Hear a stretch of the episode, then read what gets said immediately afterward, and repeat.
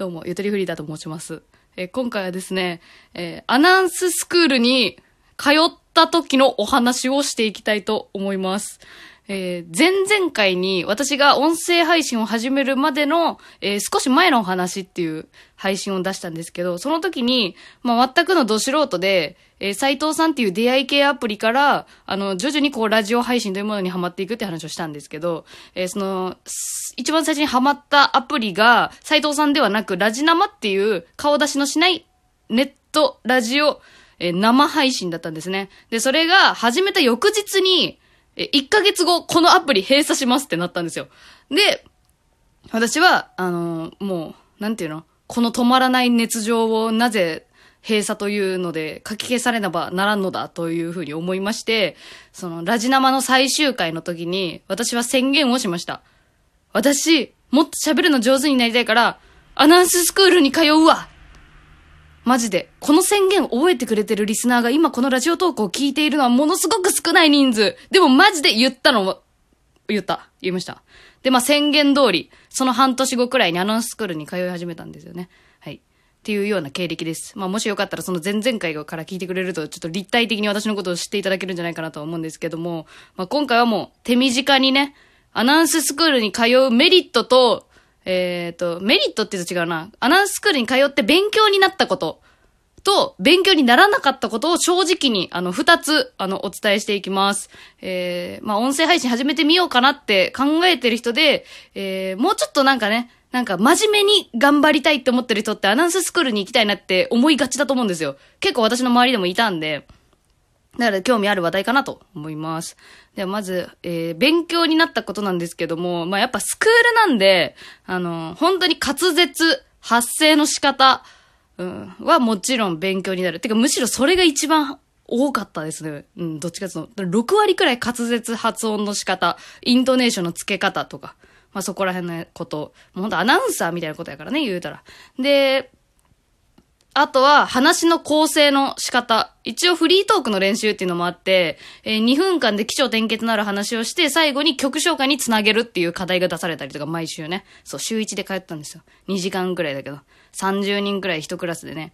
で、この30人の前に一人でこう立って、その30人に向かって、あの、ラジオパーソナリティ口調で喋るっていうね、地獄ね。うん、めちゃめちゃ地獄。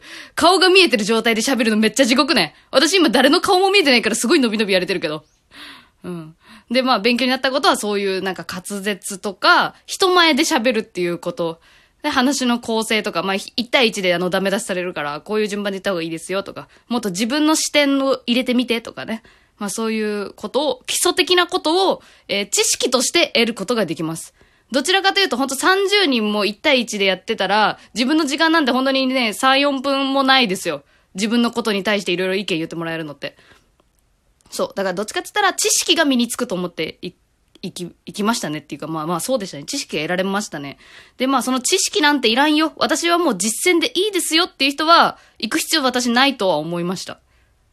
ただ、一回通ってしまった私からすると、行ってよかったことしかなかったんで、まあ、まあおすすめしたりしなかったりみたいな感じかな。うん。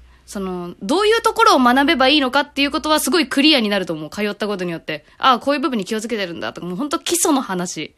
うん。まあでも、インターネットで活躍したいのであれば、そういう基礎も正直いらないと思う。むしろ足かせになる可能性もあるんで、まあこれはもう本当ね、どっちも言えないんですけど。はい。で、あと、勉強にならなかったことなんですけどね、これはね、えっ、と、さっきも言ったけど、あの、顔が見える状態で喋る練習が多くて、まあ私が通ったスクールはね、うん、はそうだったんですよね。まあ他のとこもでもそうなんじゃないかな。で、まあ最終回らへんで、えー実際にラジオブースで喋って、あの、録音してみましょうって言って、で、その録音を CD でもらって卒業するみたいな流れだったんだけど、まあその時、だけかなうん、そのラジオっぽい感じのシチュエーションでやれたのはね。基本的に人前でやるっていうこと。だから、勉強にならなかったのは、リスナーに話しかけるっていう意識は全く、あのー意識が向かなかったですね。体験もできなかったし、あのー言葉で言われるだけ。リスナーっていうのは顔が見えない状態だから、言葉だけで全てが伝わるように説明しましょう、みたいなね。話をね。まあそういう、うん知識としては分かったけど、実際どういう風にやったらいいのかっていうのは、スクールでは学べんかった。やっぱまあスクールっていう短い時間の中ではね。だからここで私がお勧めしたいのは、本当にラジオトークね。ラジオトークをやってから、リスナーという、えー、不特定多数だけど、私にとっては一つの人格なのね、リスナーという。で、そういう存在がいるんだと思って喋るっていう練習なのかなでも、結果本当にいるし、みたいなことが体感できるのはラジオトークだと思う。しかも無料やん、このアプリ、本当に。わからんよ、いつか有料になるかもしれんけど、マジで、うーん、どっちもやったらいいと思う。マジでやりたい人は。もう結局そうなっちゃったね。結局そうなっちゃったけど。まあそんな感じですね。実践で勉強していくパターンと、えー、前もって知識を得てからみたいなパターン。まあ、まああの、ご参考程度にしといてください。はい。というところで、えー、今回の音声配信を始めよう3日目のお題は終わりました。えー、私はお便りを読みたいと思います。えー、すいません。大変お待たせいたしました。いや、ちょっと本当にね、すいません。いくつかいただいてるんですけど、ちょっと、あの、時間の都合などで、えー、いくつかに絞らせていただきます。ラジオネーム、そうだありがとうございますあ名前だけでありがとうございます。ちゃった。えっ、と、えー、本文。 Spotify で知って、最近朝とか夜寝る前とかに聞いてます。ラジオの尺がすごい聞きやすい長さで、しかも面白いんでずっと聞いてられます。これからも頑張ってください。ありがとうございます。このね、ラジオの尺がちょうどいいのはね、 Radiotalk の仕様上ね、多分そうなってると思う。最大でも12分までしかちょっと話せないんで、多分ちょうどいいなってなってるのかな。で、私も最近意識して、話すことがなくなったらやめようと思ってるから、12分いっぱい喋ってないことの方が最近増えましたね。そうなんですよ。はい。ラジオネーム、あ、また、ぜひ、お便りください。ありがとうございます。いや、もうほんと、 Spotify の再生数は君に任せた。頼むよ。私を Spotify Japan の事務所に連れてってくれ、いつか。あの、 Spotify のロゴマークのクッションを持ってね、写真を撮って、あの、ツイッター、ツイッターに流すっていうタイプのアーティストになりたいから、 Spotify Japan に連れてってくれ。君の力で。さあ、続きまして、ラジオネーム、ドゥン。ドゥンやな。えー、ドゥン、ドゥン、まあ、まあいいわ、何回も言わんでも。ゆとりさん、ウィースいつも楽しく聞いてますドゥンですえ、皆さんおなじみドゥンですって言われても初めてやろ。初めまして。えー、ゆとりさんのラジオへの思い、すごいですよね。かっちょいいです。てかなんでそんなおもろいんですか？最高マジマンジ。これからも応援してます。最後だけ丁寧やな。口調が。PS、ゆとばつがいつか地上波放送で番組やってくれないかなーって、ひそがに思ってます。おーいもっと声を大にして言っていいやつそれはもう追伸とかじゃない。それも本文でいいレベルよ。いや、そんなことないか。いや、ありがとうございます。いや、私も狙ってる。言うたら。私も密かに、私地上波番組もらえるんじゃないかなって思ってる。思ってる。一緒一緒一緒一緒。来月来月で間違えた。来年来年の春ワンチャンってマジで思って今頑張ってるから、押してくれみんな今聞いてくれてるリスナー推定100人。多くても。うん、再生数120ぐらいから最近。推定100人くらいのみんな、知り合い1人、2人、私のことを伝えてくれ。もうそれだけで私もバズるから。もう100人力合わせたら、もう大体もう1000人みたいなもんよね。って思ってるからね、頼むよ。君たちの口コミだけが頼りや。ほんとにね。まあ、自分だけの楽しみにしたいっていうね、考え方もね、それはそれで嬉しいけどね。やっぱこう、こういう時にやっぱ、親とかにさ、ゆとりフリーダーって知ってるって言ってね、こう親子の絆とかを深めたいね、私は。えー、なんか違う話になっちゃった。えー、ドゥンさんありがとうございます。ほんとね、地上波で番組、レギュラー欲しい。マジで週1でレギュラー欲しい。で、リアルタイムでコメントを拾うっていうのをやりたい。やりたいから、押してくれみんな。みんな直接、あのー、MBS 局員の高本、高本さんに DM バンバン送ってってくれ、もう。DM を、DM を破壊してくれ。ゆとりフリーターに番組持たせろ。頼むわ、みんな。えー、次。ラジオネーム、えー、どんぶらこ。ありがとうございます。常連のね。えっ、ー、と、あ、間違えた。こっちのね、こっちのお便りじゃない。どんぶらこ2つ送ってくれた。えー、こっち。えー、音声配信にまつわる質問、ありがとうございます。今、どれくらいバズってますか？というね。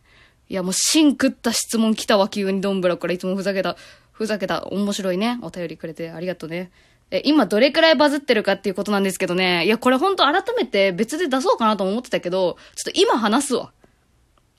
えっとね、富士山のふもとくらい、今。富士山のふもとにやっと車で連れてってもらったみたいな感じかな。送迎バス出たみたいな。くらいで、今、私のヒット作が全くない状態だと思います。なんだろうな。一応去年のね、この春頃に私の中で立てた目標で、いつでもバズれる準備をしようって思ったのよ。去年の1年間。そう。なんかそのツイッターのフォロワーさんとかでも、なんていうの、私よりもはるかにこのフォローフォロワー数が多い人にフォローされるっていうことが、ちょっとずつ増えてきて、で、そういう人たちに面白いと思ってもらえるものが作れたら、すぐリツイートされてババババババンっていく可能性って1ミリあるなっていうふうに思ったのよ。だから、いつでもバズれるように、なんか自分の心構えもそうだし、そう、バズった後が一番大事だからね、結局は。だからそういう心構えの部分と、その、コンテンツの量、自分がどれだけこれまでやってきたかっていう量がないと、バズった後に、さあこの人何やってた人なのってみんな気になってくるじゃん、初見の人たちが。その時に面白いもの残ってないと何もダメだから、とにかく、もうちっちゃいヒットでもいいから、どんどん、な、もう、もう一個一個の質をね、高めていこうみたいな。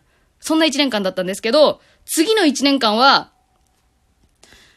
ヒット作を出すしかない。もう、みんながリツイートしやすいものを出すしかないなと思ってるから、あの、頑張るわだから、それ次第、私次第だと思う。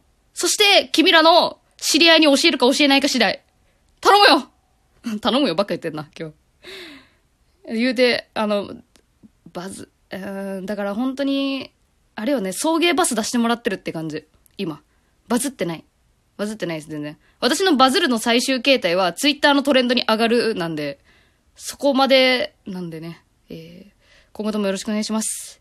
えー、今回はちょっとね、お題のテーマ手短になってしまったんですけれども、えー、ありがとうございました。またいつでもお便り待ってます。それでは、また、明日明日から CM 始まりますそういえば。じゃあねー。